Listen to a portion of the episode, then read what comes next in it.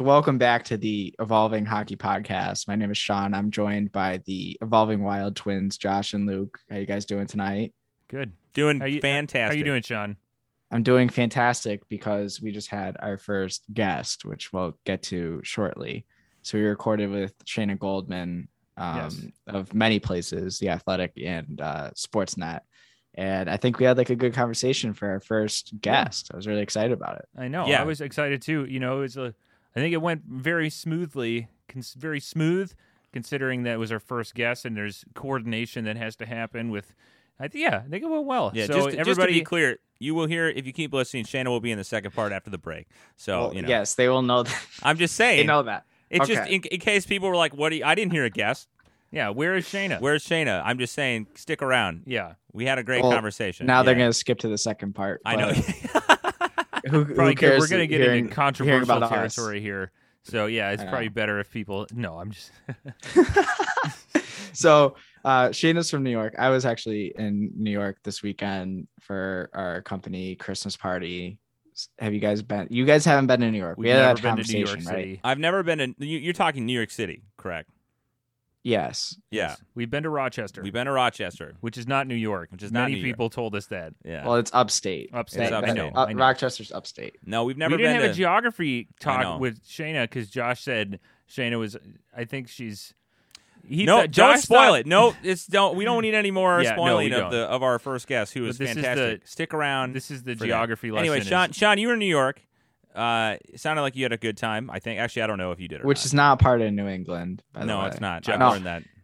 It's uh it's uh I don't know. It was all right. I'm the thing I don't like about about New York, and I think you guys would well, you guys are from the city part of Minnesota, but it's just there's no escaping it. So I stayed downtown. I stayed on like uh it's like courtyard on the corner of Third Ave and 53rd, maybe it is. oh, man, And like it's like midnight and I want to go to sleep now. I just got back to the hotel and like there's just honking like all night long. and it's like for what? Like the streets are kind of empty at that point too. And it's like for what? You just can't escape the noise and the lights and I like my little small town and So, Yeah, I mean, we we've never been to New York City proper, um, but we've been to Chicago a lot of the time, and I think Minneapolis and St. Paul is a lot more spread out. There's more um, space. It's also the way it was designed. There's a lot more parks and kind of like um, I don't know trails and a lot of like that kind of thing. So it's it's a little bit more spread out, but it's still pretty packed in.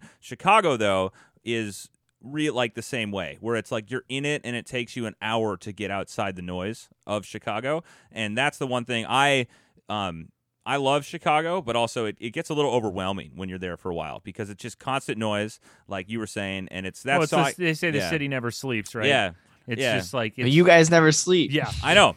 But also, like, I like my quiet time when everyone else is sleeping and I'm awake. You know. Um, Yes. But uh, anyway, we'll have to get to we'll have to get to New York. You didn't get to a game, did you? You were just there for I, I just went there basically for a day. Okay. It's, um, yeah. I went down there to work. We have a Manhattan office and then uh, Christmas party and then went back the the next morning.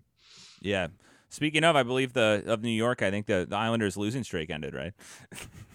did it? I I'm thought trying it to have a segue here. Trying to segue. We're having a segue into the Islanders. Well, we- I, thought, I thought we already hit like our Islanders I know. quota for the year. Yeah, I know. that's where. Yeah, but I know I did. Uh, I thought that they, I thought they won against Ottawa to end I- their eleven game streak. I, I think I'm off a little bit here. I was trying to make a segue that was clearly wrong. Well, I don't know them. Yeah, I, yeah. I would like to say we we seem to be correct about them. Um, yes, I know Dom Dom put in like an adder into his model this year because it wasn't working out, and now he's paying for it. yeah. Essentially, Although he's still doing his his game predictions are still doing better than ours. So you know, it's uh, it depends on it's it, it's in the aggregate. I think you know we might have been right on. where we gotta wait. We gotta wait till the end of the year. I think Yeah, for our team projections. You know, to to see You where know, they. the Islanders could go on a run. who knows? Who you knows? know? The Metro is the. Islanders could. One thing we maybe didn't take into account, um, or oh, I don't know. I guess you took it into account. It's in the model and whatever. Is that they started on the road for so long. Yeah, Same thing with the Coyotes, um, but the Coyotes are we all knew would Yeah. be really bad. Well, and I think and the the forgot to Kraken pay were their taxes. Yeah. well, I don't know if we Oh. want to get into that right now, but the Kraken also, I think, had like didn't the Kraken have like seven games on the road Yeah. before their first home game? Yeah, the Kraken played a lot of games on the road before their first, which is probably one of the reasons why they're uh, they had a, a rough start.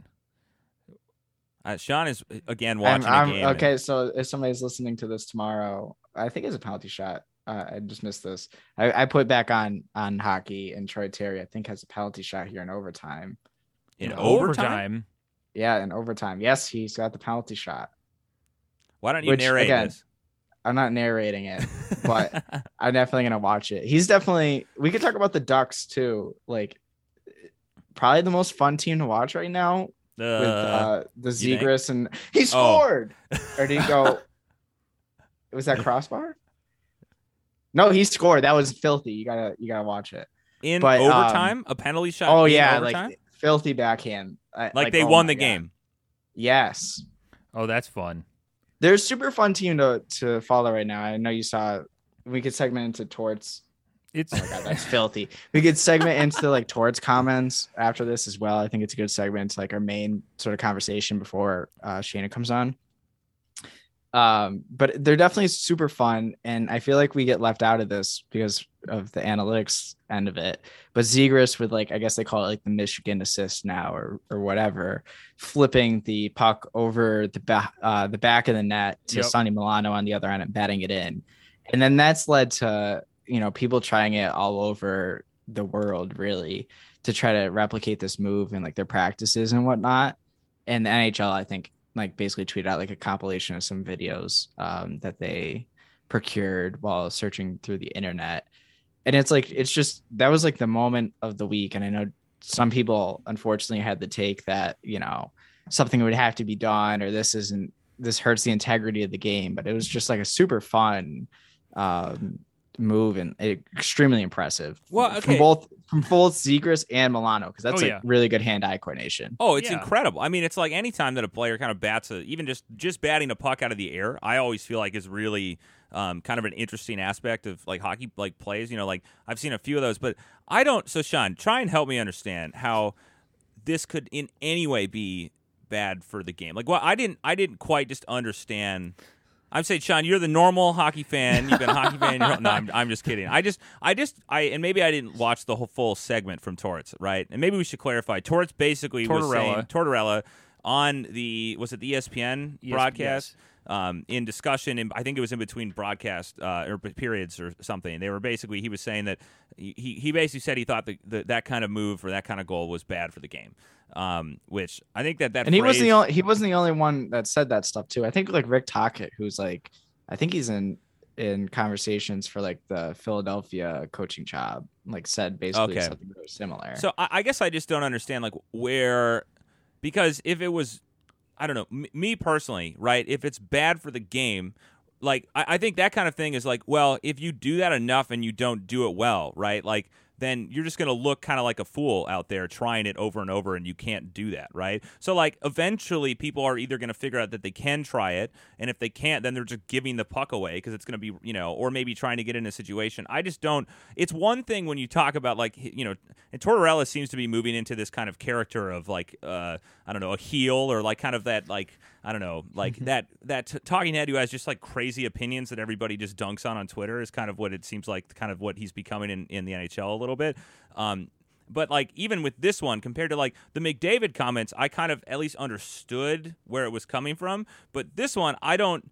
Even if I didn't agree with that, but this one, I don't really understand like what would possibly be bad about this. And I don't know. I don't think either one of any one of us knows. Okay, I don't know. I, I, was just I I think my general saying is like I want to see the models break. Right. Like I think I said Yeah. this with like uh the the projections, but like that's the fun part of of watching it. And like I think I wanted to like tweet out like the expected goals and I think they recorded the shot like a tad bit too far away and like Yeah. and it and it would just be something kind of like berserk anyway. Like these rare events are and and they breed so much like conversation about the game. Like that's what you want. This is these are the types of players that you want in the league, or like the ones who are like exploring. And and Trevor's always been this like exploratory player. Like watching, I watched him at a few games at at BU, and you know he just like has this comfort with the puck and he wants to try things and like that's what we want and we'll adjust accordingly i guess like Yeah. that's Yeah. but those are the fun things so the you know and the underdog stories and everything as well like that's kind of why we watch the games Yeah, well, it's a similar thing to Svechnikov, right? A couple years ago with the lacrosse goal, and then everyone was trying that. It was kind of a similar effect afterwards. It's like when that he did it, wasn't it twice? Like in a matter of a couple weeks. he did it twice and yeah he did it like a few weeks apart i think and i think part of it's like oh you know embarrassing the other the opponent or whatever and but i think if you're buffalo for one you're not winning anything anyway this year and Whoa, whoa, whoa, no. Whoa, whoa. i know our weekly buffalo update Yeah. Well, you watch But- it, Sean. You better watch it. but you know i don't think it's like something that like you like feel embarrassed it's you have a peer that is just you know having fun playing against you and they're beating you in a, a fair way it's not like they're like Yeah. cheating But e- or even if it was like showboating, I don't care.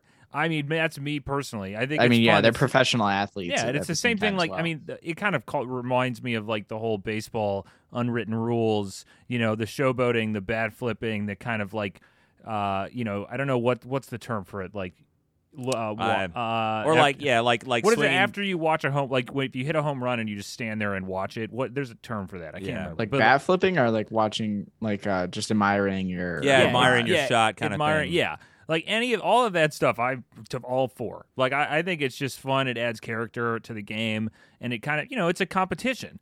And these guys, you know, anyone in a competition, I think celebrating is it should. I think it should be more celebrated than like Well, yeah, and, and know. also, I mean, hockey doesn't really have. I mean, I'm sure it. Like at least, I mean, players celebrate goals all the time. So, like, I mean, that's Yeah. just like that's accepted in the game, and I think The- that's, I will you know- say the only like trick shot like that kind of thing that I thought was bad for the game was the spinorama in the shootout. That is the only thing that I always that- hated. Why was that bad for the game? Because it's dumb. It was a dumb move. It was a good thing that they they banned it because you're you go backwards with the puck. It Oh, I, I know what you're talking about. Yeah, yeah. So yeah, like yeah. when we first started watching, I but mean, that's the- that's more like a rules thing, right? Yeah. Where like it was not. also I know I didn't realize this. I will admit this that I didn't know that high. I thought high sticking was above the crossbar, like for a goal, but it's not. It's above like the shoulder level of the player.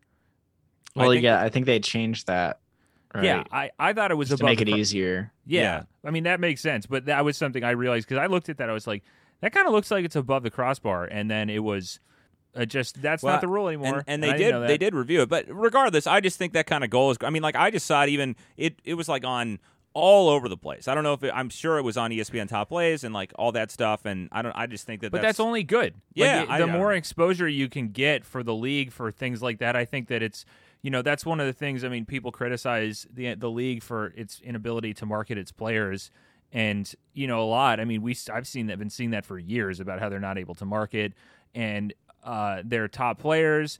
And I mean, I honestly I think that anything that kind of gets people interested in the sport, even if it's just like as simple as a really, really kind of very like because I think there's something about that shot that's even more. It's maybe for a non-hockey fan, and I'm just like guessing here, but that might be easier to see the skill initially in it than some type of really fast or like skating kind of goal because i think that like a lot of the time when i watch nhl players like the skate they make just skating look super easy like they make it look like it's anybody could do it and you know if it's just a matter of like like i think that seeing that style of pass and then hitting it out of midair that just immediately looks way more impressive even though there's some mm-hmm. there a lot of the the goals and this and the and and really really nice skating that you might see, you just don't even realize how difficult that is to do. You know, I remember I think there was like a a video, I mean this is kind of a tangent here, but I remember seeing a video, this is maybe 4 5 years ago of PK Subban doing like warm-ups and he was doing like backward crossover figure eights on the ice. I don't know, I, it was kind of going around and it just like that type of stuff like blows my mind. Because I can, Like, I, I can, think- I can say that Luke and Luke has tried to skate before, and he's tried to do that same. No, I'm just kidding. No, It- I really, I'm, I love, I love skating, but I'm not particularly good at it. Uh, but anyway, it's stuff, stuff like that. I think that showing the skill that is in the league in terms of like skating has always been something that I'm like, why don't they showcase that a lot more? That was always something that was super Well, interesting and then to me. the other thing too is just personality on this, right? Like right after they scored, you just saw them on the bench, just like giggling. I mean, it was like they couldn't even like you know, it, it was. Just, I don't know. I just think that stuff's fun, but Yeah, I don't know. I, I feel like so, too. this is some. It- we're not really not yeah. really debating anything. We're all No. just agreeing that this is Yeah. cool. yeah. Oh, okay, sure. it's now on to debating something. Yeah, I was gonna say. I Penalties. think we need No. to. We need to give yourself you uh, some time to talk about penalties for 15 well, minutes. uh, no, it was. I, I just th- think it's a. It was. It's still been a topic of debate, and before we started recording, we were we were discussing it. But I mean, we don't we don't need to talk about penalties if if you do not want to. Sean. Well, No, I- no, I no, think- we're gonna talk about them. okay. Yeah. Now, the last time we wanted to talk about it, Sean was like, "We're not talking about him," and now Yeah. Luke is like, "Oh, we don't need to talk about him," and Sean's like, "We are definitely going to talk about these right now." But Well, anyway, I think if- that the issue we, we were that was that happened this week was the the Winnipeg Toronto game with some pretty terrible officiating, and the game Some got out terrible of hits. hand, and some terrible uh, hits, kind of in both directions. And I mean, I didn't know the history, but Sean, you were if you want to kind of give people up to No, speed we, if they're not I, I think we'll stay out of of the specifics of like the the Jets and Maple Leafs. Maybe it's like just good to let like that die down. Yeah. When it comes back up in March, it'll be. We don't need to talk about you know. I think it was like March last year, um, with the whole empty net situation. But um, yeah, it was just kind of. I think Shayna swore in our interview, so I could say shit show. Yeah, the whole thing kind of just turned into a shit show and i think both teams agreed that the officiating kind of like let the game get out of hand. Um and yeah so i think it brought up a conversation again and sheldon keefe you know coming out and saying that like austin hasn't drawn a penalty uh that's non-offsetting a- all year and i think we kind of clarified that that might have been five on five i don't know if you guys you guys didn't data check that again did you yeah. I think he had one five on five even strength I- penalty draw. I thought so too. yeah. Against um Rasmus Andersson, was it in Calgary a tripping penalty? yeah, I think so. I think so. But We that looked was, into that it. was in, res- I think, response to the Dubois offsetting minors. That Yeah. was clearly like not a good call. I think regardless, offsetting. the point is that Keefe was saying that Matthews hasn't drawn a lot of penalties. He- If he's drawn zero or if he's drawn two or three, that's still not very much, and that was kind of what started a bit of a t- debate on Twitter that we we avoided pretty good. We were pretty good at avoiding it for a couple hours, and then uh, I, I I I don't know what I got into us, but I just Well, I I- Micah had. I mean, Wow. Look. so so basically, the, we talked. We've already kind of talked about this debate a little bit. I think it was back when we were talking about McDavid uh, a couple months ago around the Tortorella comments. But um, there's a faction of fans, and it's been growing for a couple years. Uh, maybe it's always been there, and I've just noticed it now. Um, who just feel that officiating uh, is well. th- There's a lot of adjectives that could describe the I think the way that some fans feel about it, but mostly that they just they don't call the rule book correctly. That um, everything is you know, poor like officiating is bad all the time. That the star players. I mean, I don't know. I, I'm summarizing here quickly, but well, I think the the real. Sorry, I don't want to cut you off, but the the No, real point feel that was being free. driven into us when we made this thread is that people are saying that the NHL officiating they reward pests and they reward players who bait out penalties. So like Brendan Lemieux, for instance, who just got suspended five games for biting someone. But right, that historically he's been very, very good at drawing penalties. And that's something that I've always found is really interesting because it's like when we're looking at it, it's like these are players that people hate, right? These are pests. These are players that a lot of fans dislike with a passion. This is the Sean Avery's, the you know the Patrick Kaleta, Kalita. I don't even. I, I was just saying this earlier, but this is something that even going back to some of the first war models in hockey, back with WAR On Ice's model, he would him and Dustin Brown. They draw historically. They've just drawn an incredible number of penalties, which is it's valuable to a team. But we're looking at the data, and it's like, well, I don't really want to. Everyone, whenever I mention this person, are we get a lot of backlash for like saying they're good at drawing, doing something good, uh, and it's just like I, I don't know. I had the thought of like I think a lot of people they want those type of players out of the game and they want those players to not be rewarded for baiting out penalties. And even with like Brendan Lemieux, even last night, like Marcus Foligno was and and Brent, the Wilder playing the Kings and Brendan Lemieux did some nonsense that made people really angry.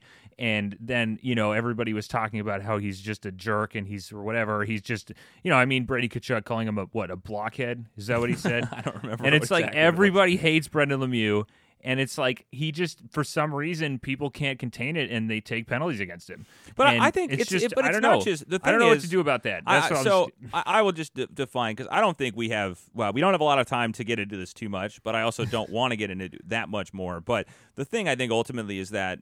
From maybe in case we're not being clear here, is that players who, when you draw a penalty, at least this is kind of the viewpoint of our, I I guess our philosophy in terms of building this and considering penalties as a component of player evaluation, right? That's kind of what it comes down to for us, and what I think some players, some people want to just um, because of the way that officiating works or the refs call penalties, um, it it maybe doesn't feel like it's fair or in the player's control. But based on the history, it, it, it's essentially a, it's a pretty sustainable or repeatable aspect, and I think you could potentially call it a skill that players, certain players have. At they're good at, at drawing penalties. They get players to, and I think there's you know even a couple players who are like you. You could think about players who um like Eric Sinek is a good example on the Wild. I mean, we're getting the Wild, but Matthew Tkachuk's another player like that who just like irritates the other team, and then they essentially take penalties. And what really theoretically what it is is that when you when a player takes a penalty or draws a penalty, it gives their team a the ability to score more goals on a power play. And that's a valuable aspect that players have control over which is why we separate that out into kind of our components. And I In the think GAR model. in the GAR model in our XGAR model. And that's kind of our approach to this but I, I think we're the the real I don't know it's a pretty complicated debate and it's been going on forever. But I think the big thing is that it's it's a lot of people take issue with that that notion that players have control over this I think. Or that players Well, I don't think it's necessarily that. It's more of that they take issue with the NHL awarding pests with yeah penalties that are taken against them. And I, I, I totally understand that viewpoint because, but it's just, I was thinking about it and it's like, so what are they supposed to do? What is the NHL supposed to do to kind of not allow that behavior? I guess that would be, I don't know what there's, how that's supposed to be addressed.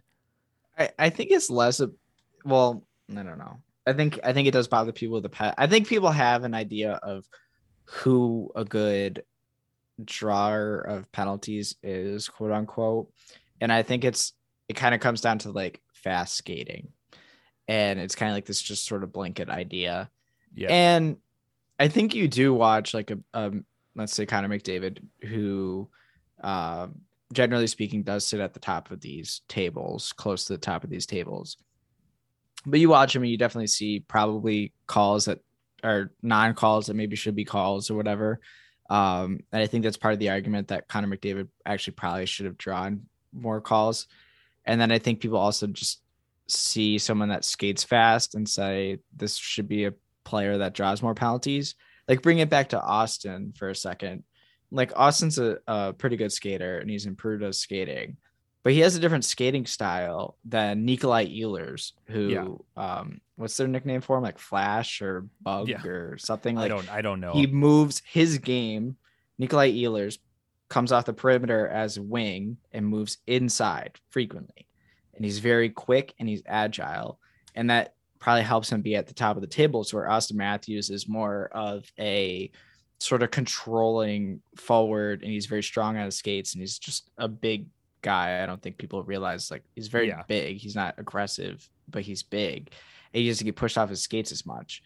And I think people have like a problem of what kind of gets called and and awarded and um yeah like I, I just think it's it's less there's like people just have an idea of, of what it should be and i don't think it conforms to that idea sometimes and i think that's where people's problems largely come from Yeah, well, and I, I think the thing that for me that is, is why I bring this up is like I'm not trying to kind of say that oh the NHL officiating is perfect. I just think like it isn't clearly that there are issues with it. But I I've just found it really interesting because I think penalty drawing is such a complicated aspect of the NHL and it's something where players can clearly add value to their team, but they can do it in a wide range of ways and that's just always been super interesting to me and it's kind of like another skater type that i i see is like kaprizov like kirill kaprizov Like he is now become one of the best penalty drawers in the league,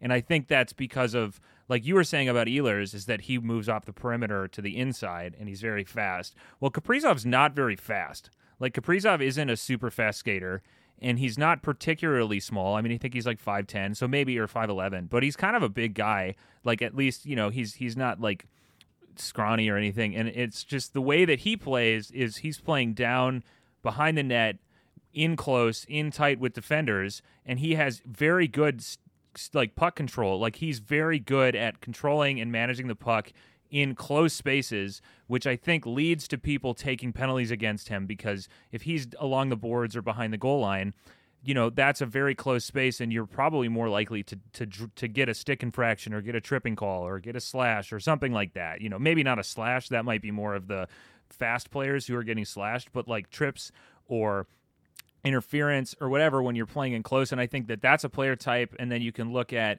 so there's all of these different ways that people draw penalties and i just have found that really interesting.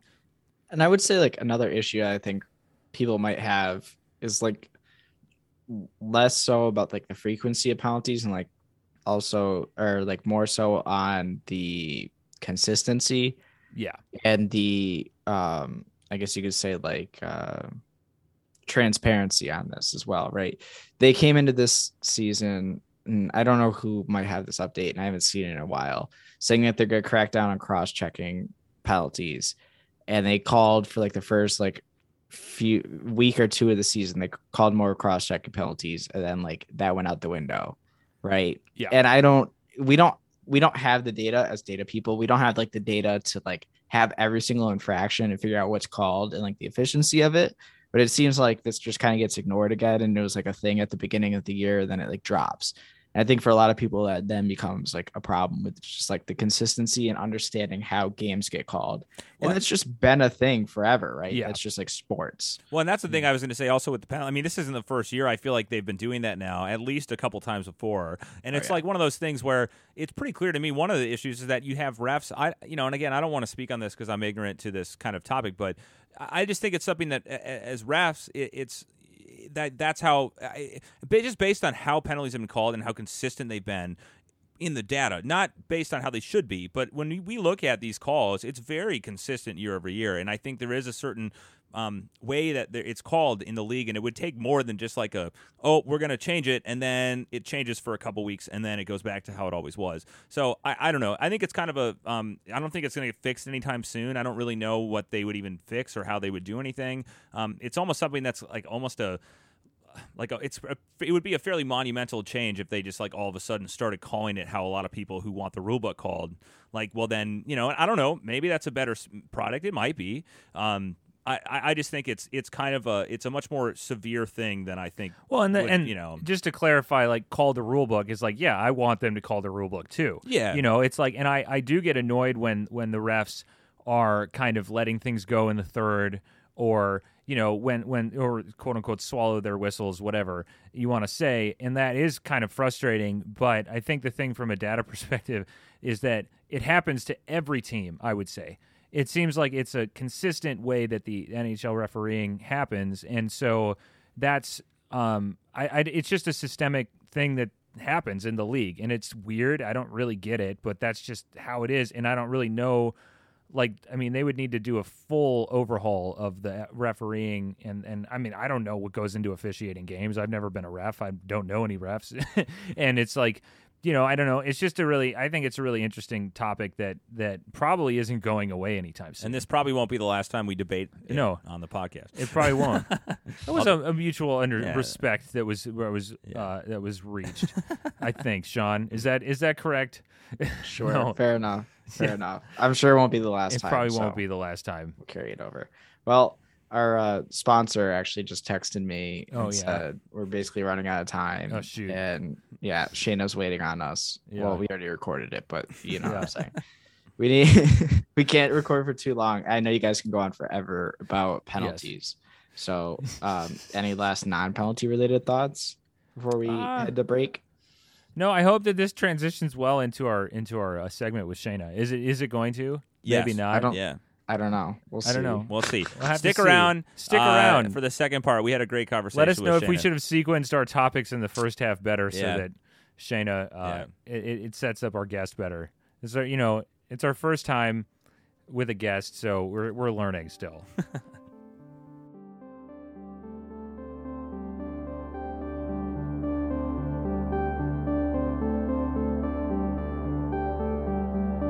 Evolving Hockey Podcast is brought to you by EvolvingHockey.com, your home for advanced NHL statistics on the web. When you become a subscriber to EvolvingHockey.com, you gain access to such evaluation tools as NHL goals above replacement, regularized adjusted plus minus, skater contract projections, visualizations, charts, and much more. Visit evolving-hockey.com slash login today to become a subscriber.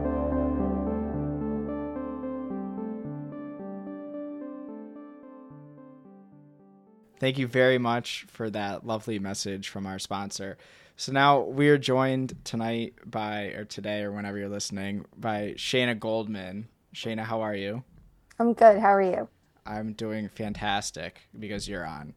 So for Thanks. those, you're you're our first guest. You're our first guest, which is special. The first An honor. this is the most listened hockey podcast if you didn't already know and so for our listeners that maybe aren't familiar with your work like what's a what's a quick summary of who Shayna Goldman is She is um, a writer who writes about hockey using numbers and video and then tweets a lot about it. so you do you do a lot of writing so i guess the quick summary wouldn't have been good but you write for the athletic and you write for sportsnet now right Yeah. And then you tweet out a lot of gifs correct That's not how you say it. Yeah, it's I not how say you say gifs. it. No, That's not, that's not that's how we're starting. you say Gif, gifs gif. I say GIFs. Yeah, I that's say why Allison and, and I have to call them moving pictures because we don't see eye to eye on that or anything Moving else that we have to find compromises. i feel like i feel like a lot of people definitely see your gifs and My i'm not going to compromise Just be courteous. We have a guest, Sean. but but you're a fantastic writer. So I guess you write check's in the about. Thank you. You write. You do your fantasy stuff, right? Mhm. You just got hired to write, or you you got I guess promoted sort of full time with the Athletic to write about the Devils, and then you different do different. Are you still gonna do the Rangers Islanders Yeah. stuff as well? Yeah, this is like this is like the most confusing thing because I I guess I did not write it clear enough.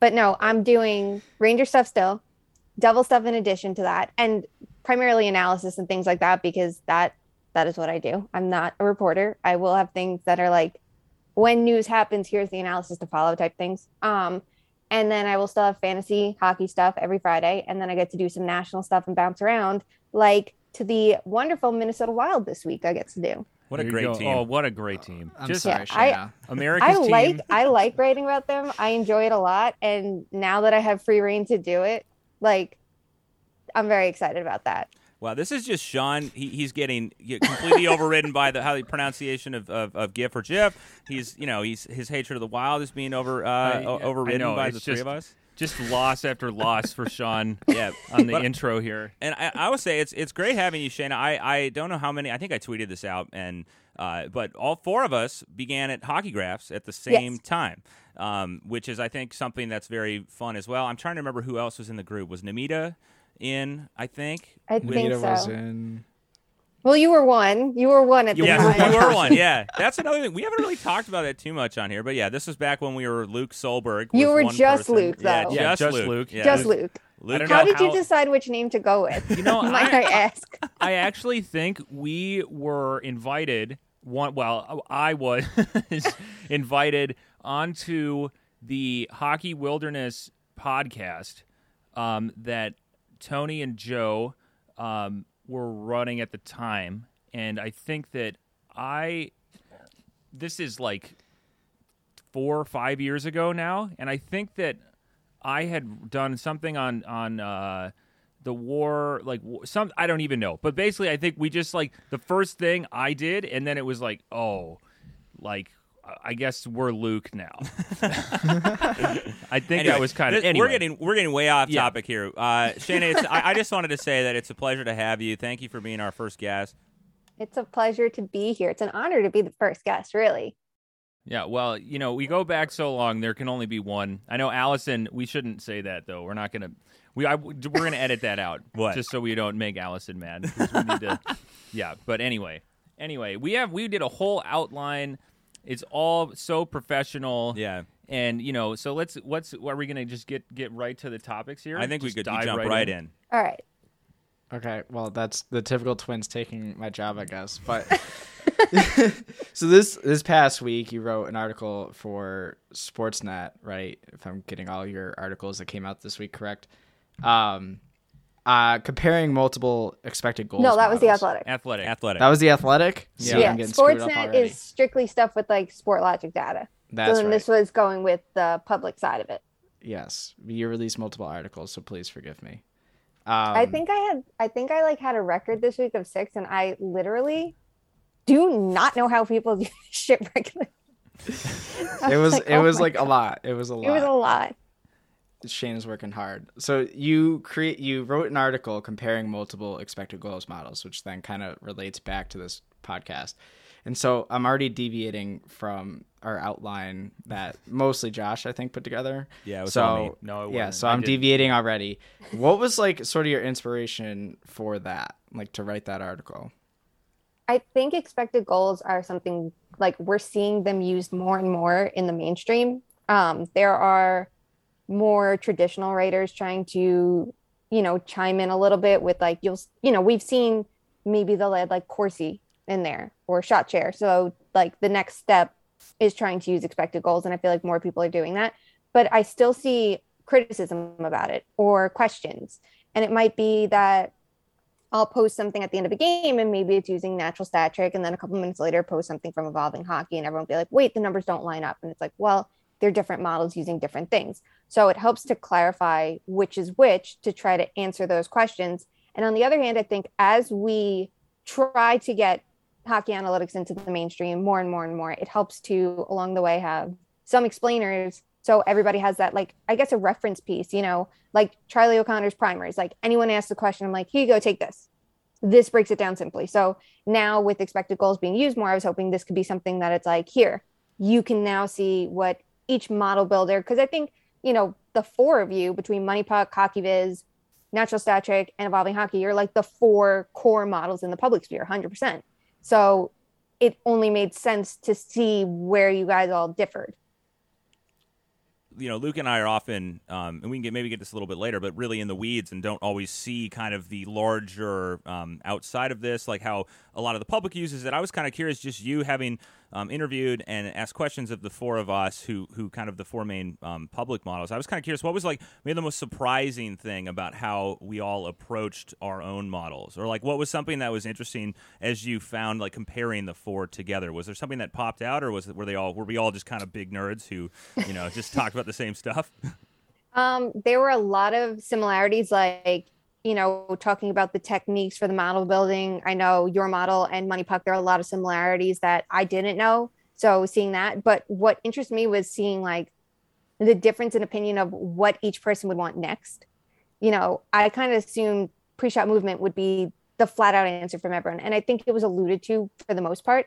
But there were different things like maybe goalie positioning, and I think that was something you guys had mentioned you know, so you know, was it really a quality change, you know, quality save or something like that? Was the goalie in position? Did they have to move across the net because that makes a huge difference? Um, and I think better tracking data and like shot locations was something mentioned. And then, of course, you know, post shot location. I think that was one for Micah. So to look at like differences between the outcomes because his is all about that duel between the shooter and the goalie. So this he wanted to build on that. So I found it really interesting that each of you went in a slightly different direction on what you could want next because it does show how much more there is to do. You know, I feel like it's come so far, but the NHL's data is it is what it is at It's the point. NHL's data. Yeah. It's the yeah, exactly. So it's like it's interesting to see with one model and one stat how many more things can be added to it to give a different view and how everybody looks at it a little differently.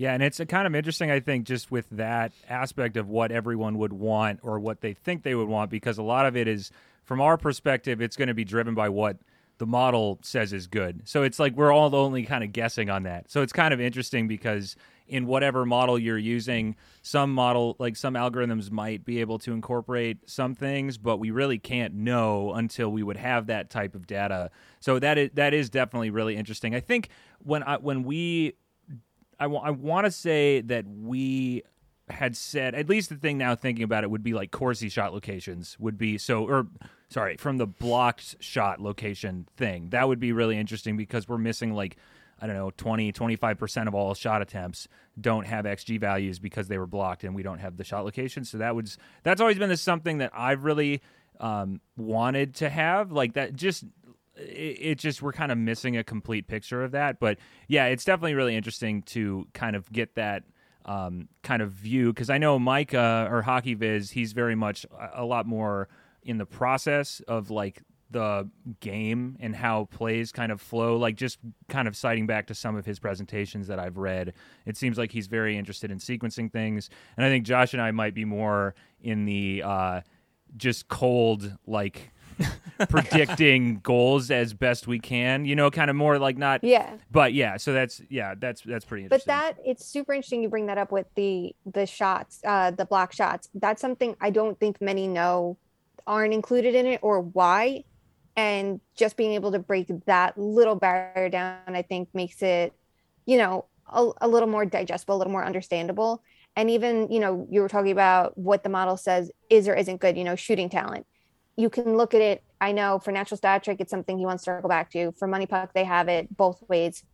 For Hockey Viz, it's deliberately after that he assesses yeah. shooting talent. And then, uh, you know, your your answer was it, it it explained your perspective very well. Like it doesn't necessarily work in this model right now. Yeah. And I, I like that. I like the bluntness to it and the openness to it too, because it's not trying to say like, well, we think it doesn't work right now, and that's okay. And here's why. And I think that's the way sometimes it needs to be because some be like, oh, I don't understand, or oh, it's just a black box. Like the openness is so important to understand why it is or isn't that way because it's not as simple as I guess some would think, or they say, oh, you can't have it without shooting talent. But like you can, because I know I could look at it and see it says Alex Ovechkin is scoring way more than expectations. I also know he has one of the best shots in the league. I also Mhm. know no matter what the shooting talent adjustment is, he probably will always exceed that. But it helps to understand it for maybe the lesser players. You know, if a third liner has a super high expected goal value or a super high goal total that's not matching up with his expected goal value, like you might look at it and go, well, we know he doesn't have the shooting talent to sustain that. So, you know, as much as the models are doing the work, we have to do the work around it and understand the context. One of the things you do so well, Shayna, is your ability to explain these very complicated um, models or these complicated ideas. I think was what you're so great at in terms of writing. And I was kind of curious, just like as you approach these. I mean, I it depends. I don't like to say that these things are too complicated or they're you know. It, it, I think it can kind of create a barrier, uh, or like a, a, a kind of a almost like a, a certain kind of boundary for people who maybe want to enter this thing. But I'm kind of curious, just for you, like what are things that maybe the um you kind of writing about it, like what what's a way like what's like a maybe a general description that you like to use to talk about these models, like uh, or what's something, and then also I guess the second part of that is like what's something that like the public kind of still um, struggles with, I guess, in terms of that that is even for us who we maybe we don't even know this thing. Sorry, I made I made that a two part question, but I guess okay. maybe just generally, I, I'd like to get just like kind of your thoughts on how some of maybe we, Luke and I, could be better about approaching these things because you do it such in such a good way. Well, I think the most important thing that you guys do is you let me ask a 100 questions. Because if I'm writing about something and I'm using something, I won't do it unless I fully understand it. And that might lead to me being a pain in the ass and asking a thousand questions. And it might be me simply sending you something and saying, hey, is this worded correctly? I do Yeah. that with you guys. I do that with Dom. I do that with Micah. Because if I can't translate it correctly, then I shouldn't be using it. If I can't make the reader understand it, then I shouldn't be using it. And that's like so important to me. I look at expected goal models and I, to put it simply, will say it's a proxy for shot quality because it actually takes the shot location into account. But I know it's so much more than that. So it's like you can explain it as the probability of an unblocked shot attempt becoming a goal. And sometimes that is a little too wordy too. So like it does depend on the context. You know, it could be as simple as saying we know all shots aren't created equally, so we use expected goal models. And now the lucky part for me is I can go and you can read about them more here. So I don't Yeah. have to constantly be like, let me like with uh, game score value added, there was like a while there that I was explaining it in a paragraph every time, and then Dom made a new write up for it, and I was like, okay, link. Yeah. That's it. And it, whatever it is, like if that's, I think that's the most important thing. If you're going to use something, you explain it as well as you can, short, long, whatever way you choose to do it, but you need to have your sources lined up. So important, have to have your sources lined up. And if you keep it, the briefer you keep it, the more you need to link to things. And there's honestly nothing wrong with leading an article and saying, we're going to do this, and this is how we're going to do it. And with each concept you put, here is what you can read on. Here's what you can read on. And maybe you don't like how that looks. You can figure out a way to weave it better, whatever you choose to do. There's so much information out there. There's, you know, like meta hockey. You can go on and just search power plays and find 20 articles on power plays. You link them. It's so easy to credit the work. And it, it's less work for you if you have something you can quickly link to. So I think that's like the most important way to like put it all together. But what you guys do is just let me rattle off 100 questions. Like when we did, God, it was two years ago. I think we talked about Fredrik Claesson. So it was a while ago because he was Oh, on the. Rangers and it was about goals above replacement. Yeah. And it was explaining what it means and applying it to the Rangers. So from there, like that was my reference piece too when I used it in the future because I had how you guys worded it, how you guys explained it and applied it to the team. And then it taught me how to do it. So things like that always help, you know, just seeing Yeah. things as much as you can define a number to have it in, in context. Like I did not know how to use, um, I forget what it was. It was with the Norris story I did. And I asked you guys for help on something with showing penalty killing defenders with the best im- impacts. And I didn't know how to do it. And I that- went to you guys like, what would you recommend? Oh, was that a no? That wasn't. Oh, I'm trying to. I'm trying to remember. There's been so Yeah. many. I, I Oh, think penalty well, that's kill one of is the a things I whole think. other- Well, what's that- great is I think between at least the for me anyway. I mean, I, I just think I learned just as much talking to like somebody like you, Shayna, about how to like to kind of work with these things, and even it gives me great ideas. I think just like having kind of open conversation about these things as somebody who kind of works more on the models is like, well, that's like something I hadn't thought about, or like your piece about XG was like getting the input of like these other, you know, all, I mean, we know all of the other public models and their creators, but also like when it's in this kind of, I don't know, uh, like a, a, a discussion format almost is kind of what I read it as, right? It's like even for me, it's like stuff I hadn't thought about, and I just think there's this really great um, thing that happens where it's like, oh, I'll have like a little, you know, light bulb go off. It's like, oh, that's something also maybe in the future, right? Um, Yeah. So I. But yeah, I don't, I don't quite remember what that was that you yeah, were. I can't either. I just it it helps to know like I like I've even been asked before like oh do the twins have this to be like just ask them yeah, Yeah, yeah. no, that's very true. We we Yeah. try to answer all our DMs. Uh, sometimes, you know, sorry if we we didn't get to some. Sometimes we actually just found on Twitter that there's an additional messages Yeah. thing. For Yeah. people. I think when people message you who don't follow you, it goes into this other. No, bucket. it's it's Twitter has like a little thing. It's like, oh, this might be a mean one, so they put it Yeah. in like a separate thing. Yeah. But, um, but yeah, that's. I I think that's another thing. I mean, yeah, feel free to DM us if you have any questions. I Yes. guess we'll leave it there. yes, we are, and we are always happy because the thing is, I think for us, you know, and this is kind of where like you know people like you and Allison and some of the other Charlie, some of the other writers that are really good at translating these type of models because like you know when I honestly when I think about this when I sit down to write things, I mean I don't write very much. Josh does because I've been, no I when you guys write though you're right Yeah, well, You thank guys you. Write forever. words, It's Yeah. just like they're it's just like they're talking. Like they'll just sit down and talk forever. yeah, Luke, stop talking. yeah, but it's funny because it's like I really have to because I'm like, no, every little detail is important. I need to write about every little stupid detail because everyone required a decision, and I need and it's important, and everyone needs to read this about every detail. And it's like I have a very difficult time kind of getting up above the details because when I when we do these models, there's so many decisions you have to make, and they all feel like they're like the you know you're just every- too close to yeah, it Yeah. Yeah. and so that's something where it's like you know when interacting with you or Allison or Charlie or whoever, it's really nice to kind of get that uh, perspective that's above kind of where we're at, where we're required to be to in order to make these. So it's yeah, it's very uh, beneficial, I think, to everyone involved for the you know conversation. yeah I mean, so writer's block aside, I think you you and I mean some others, but you specifically are like really good at incorporating these in like fun stories. I think you're like a writer who it's like entertaining and fun. So if you can give advice to Josh and Luke or whoever might be listening, how to like incorporate data but like make it fun or like have different perspectives like how do you go about that? Like is it like a natural thing or like do you keep something in mind of like a different balance of how technical you get and how like more entertainment based you are? Um yeah the balance is tough. I think i had it when i first started really trying to write with numbers like it was too technical at times.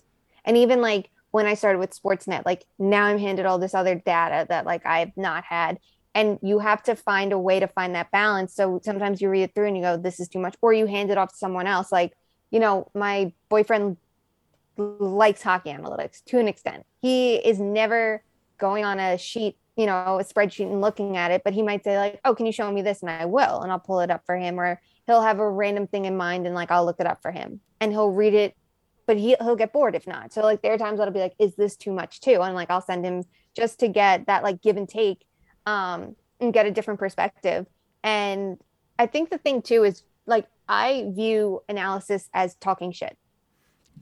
Plain and simple, that's what it is. Yeah. Um, if it's good, that's great. Uh, but for the most part, the last couple years, like I have had to talk about bad teams and bad players. I have not been on the other side of it talking much about good players aside from goaltenders, which and then you're talking badly about the defense in front of them, or um, Adam Fox or like Artemi Panarin. Except for when I got to like chip in with a couple, you know, Tampa Bay stories and things like that. I've talked about bad teams. So for me, it's you see something over and over and over again that I'm sitting there, like I take notes throughout games. So I have like everything lined up that if I go, I want to write about K'Andre Miller, I have you know 20 clips from the last week i can easily just look it up and go back and take a video of it um but you you think of things as you watch it and you take notes and just try to piece it all together to figure out what's informative what's entertaining at the same time because you don't want it that someone reads half it rolls their eyes and closes it and i think that was the biggest thing for me because i was constantly writing stories that were over 2000 words and i'm like okay try to get it to 1500 or less and there are times i cannot i cannot at all even like this story it was so much longer and I trimmed it down. I'm like, I got it under 2000. I did my job. but it's it's hard sometimes. So it might be brightening it up with, you know, a good visual, whether it's a chart or a, you know, a video or something like just to keep it together. And it all serves a purpose. So maybe something that you could write in two or three paragraphs, you could put in a chart and then you just point out things without breaking down the entire thing. Maybe you have to explain how to read the chart if it's something like a heat map, because not everybody knows that. But like, it's just finding a way that you're not like staring at a wall of text and it feels overwhelming. And yeah, you got to have fun along the way. Like that's that's the biggest thing. Like I did something on Cy Young candidates. And it was something I wanted to do for weeks. So I knew the second I did like I was having fun with this. I had questions I wanted answered. And that was the biggest thing. Like it was something that interested me and I wanted to answer my own questions. So maybe that's what it is. You have a question, you want to answer it. Or someone might say to you, Hey, can you look at this? Now, you know, you're looking for answers too.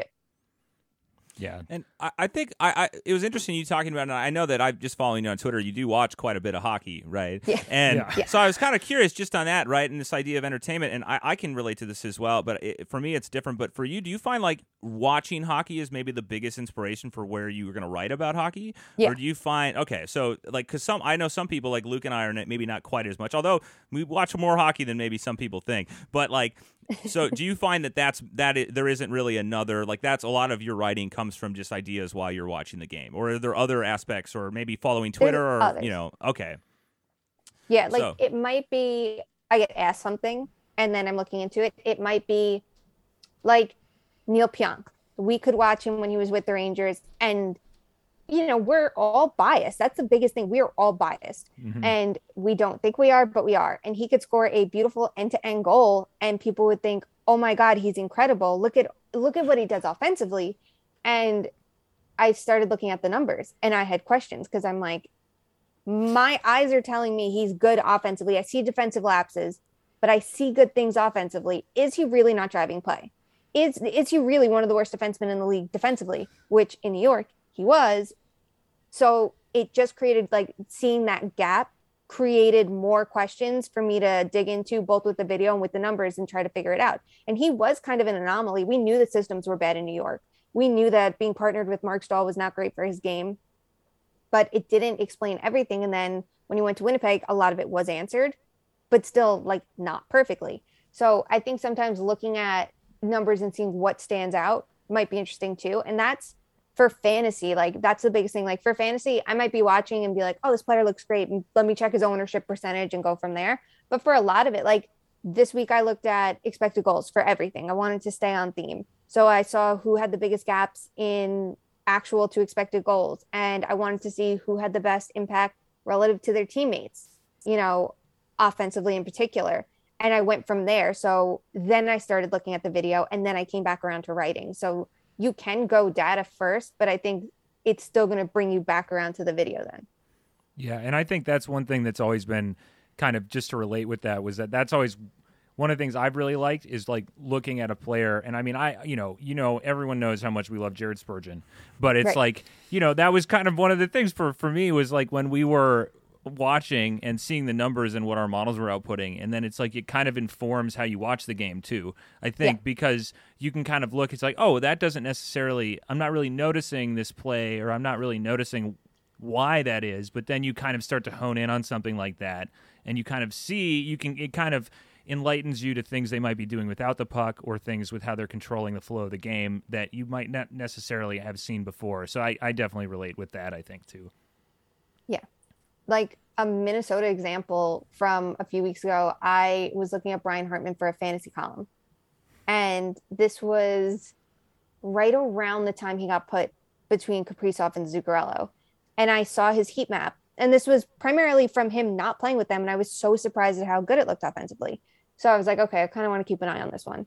And every couple games I was checking back on it. And I was watching him play too. And like he looked good out there. There was no doubt about it. He's noticeable you know, throughout his shifts, especially when he got put with them. And that's been the whole thing. I thought Eriksson Ek would be a great fit. They're going to have this incredible first line. I was a little worried about their lineup balance, but it was like, who cares? Put Eriksson Ek with the best players and see how it goes. So when I noticed this about Hartman, though, it gave me something to look out for by the numbers, and it gave me something to look out for on the ice watching them. And that's what inspired my story for this week on them was that they found a center that's clicking with them and it's working. So then from there, I started looking at more data to try to figure it out, you know, like looking at Corey's tracking data to see is Zuccarello doing anything different? Because I thought he looked a little more, more noticeable so far this season that he's doing a little bit more and that he's shooting more, even though his shot rates really aren't that noticeably different. So I was curious, like, what difference there was, like, relative to that line, too, like within it. And it all started by looking at a player's heat map one day, being surprised by it, and just having questions from there the rabbit yeah. holes of, of life. Oh yeah, endless, endless. We can go down rabbit holes here as well on the podcast, and even offline while we're waiting to record while Josh and Luke get their coffees. Maybe switching gears a bit. So I think you kind of gave us some good insight onto your process. Now that you're going to be covering the Devils, you haven't necessarily covered them a whole lot before, right? Like largely it was, it's been the Rangers, but you're going across the uh, the bridge to Newark. How do you kind of get like a handle on the team, and how do you get like prepared to write about them on a regular basis? What's sort of your process there? So I've watched the Devils play like my whole life because I grew up watching the Rangers. So I watched their opponents, so I knew how to talk shit about them properly. this is not like a foreign team to me, and that's the nice thing when it comes to the Rangers and Islanders.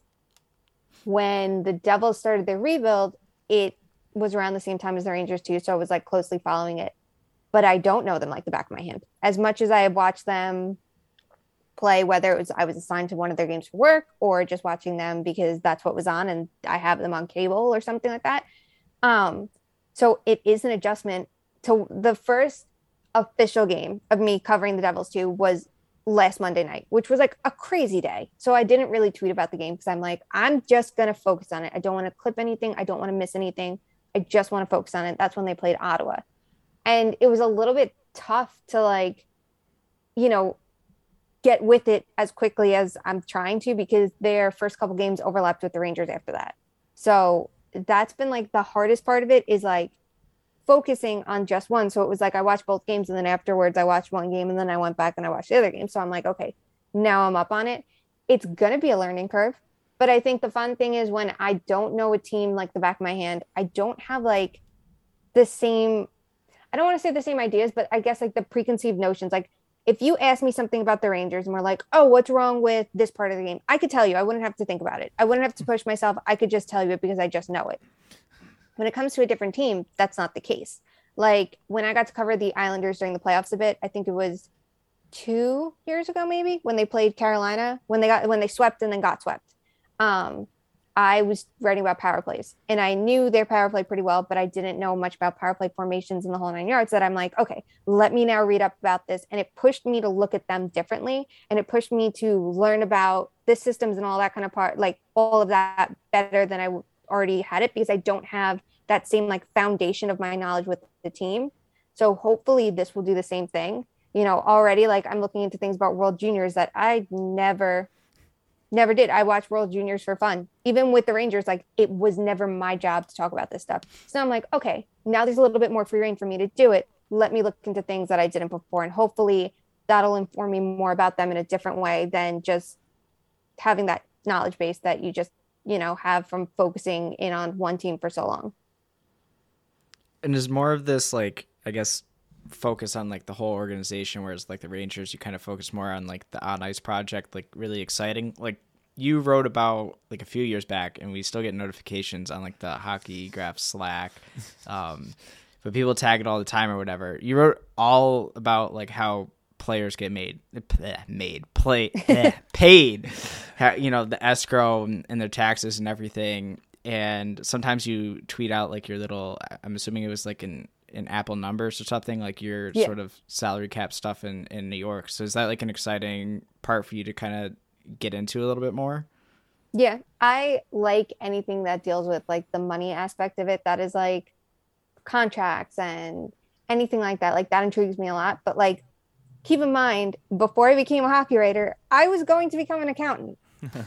That's why I have like that. Like you know, it interests me so much. But yeah, things that come down to like money and contracts definitely interest me a lot.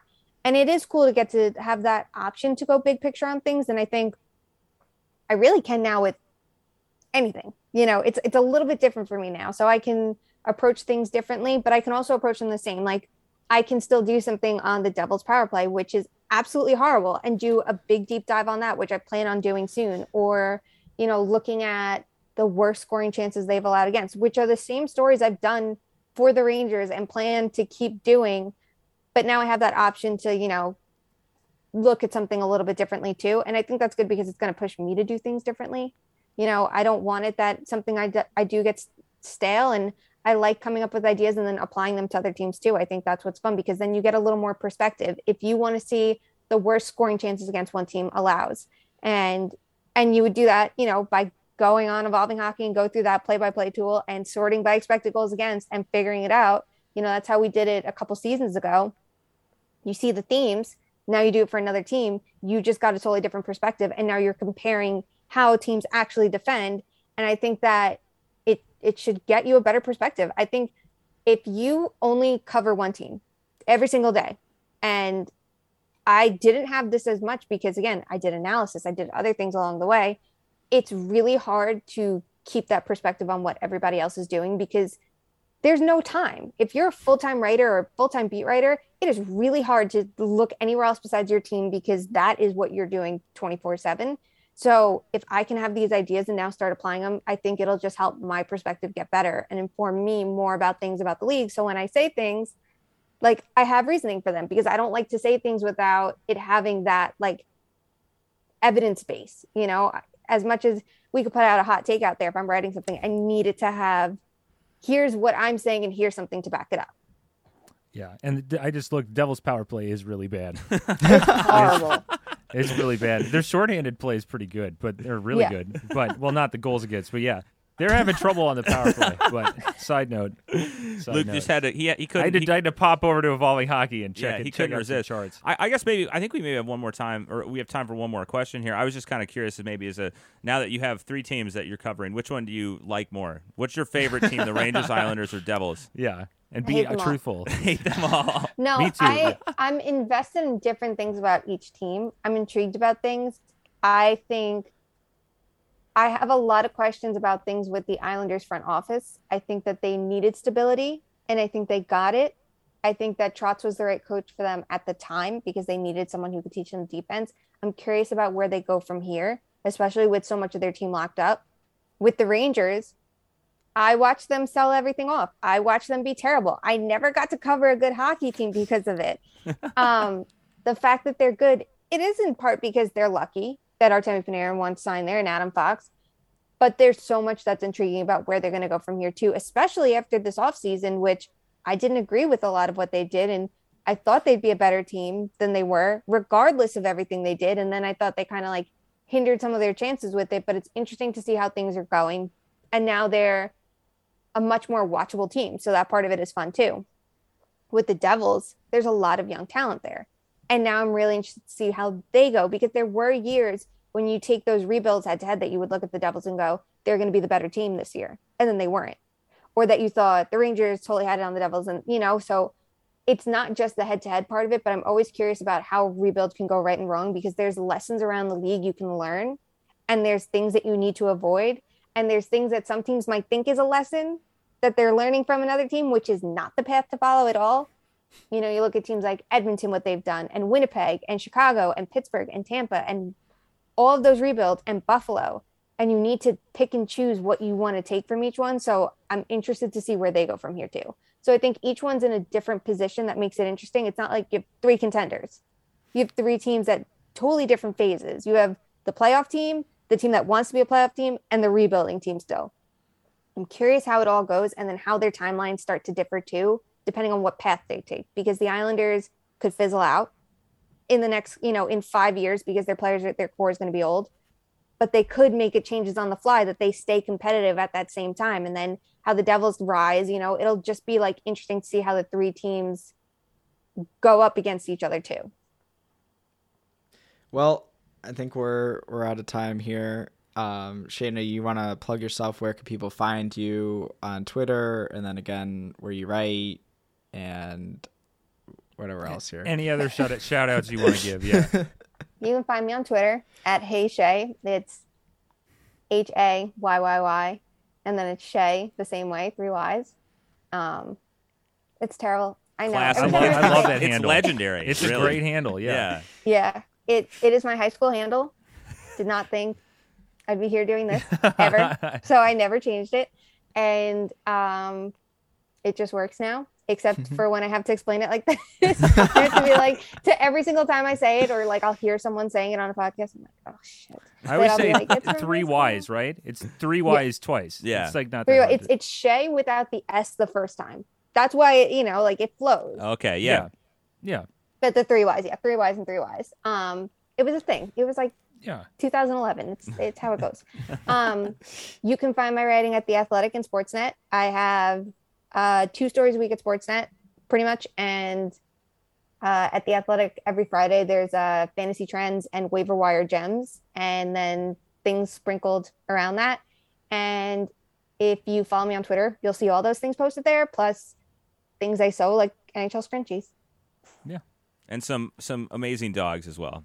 And Oh, face well, masks. Yeah, the and best. amazing dogs. Shayna has just a lot going on. Probably A lot my going favorite, my favorite follow for sure. So give her a follow. Yeah, I've, but see, I have so much going on. I've fallen behind on the last three seasons of The Bachelor. I have not seen shit, which is not me. to be honest with you, I'm in the same I'm in the same boat. Hon- honestly, like uh Peter season really was just it kind of it was me off, horrible. It was pretty This is bad. this is where Luke and I Yeah. have nothing to add. Yeah, I've we never have watched nothing The This is what we we talk about The Bachelor every every week. You'd be like, "Did you watch it?" And I'd be watching it later on after work. but like, it's a show I never missed, ever. Never. I saw it from season one. Like I watched every, and then the last like couple seasons, I'm like, mm, I suppose Another that's time. that's time. Yeah, that's that's Yeah. uh, you Yeah. know, that's what happened. Yeah. People we'll get grow back on the horse Yeah. eventually. But Shayna, thank you so much for for stopping by and being our first guest. It was a real pleasure to have you. Um, best of luck with the Devils with your future coverage as well. And uh, everybody, make sure that you you go and read her writing. It's incredible. It really yeah. is. Yeah. Thank you. Thanks for having me.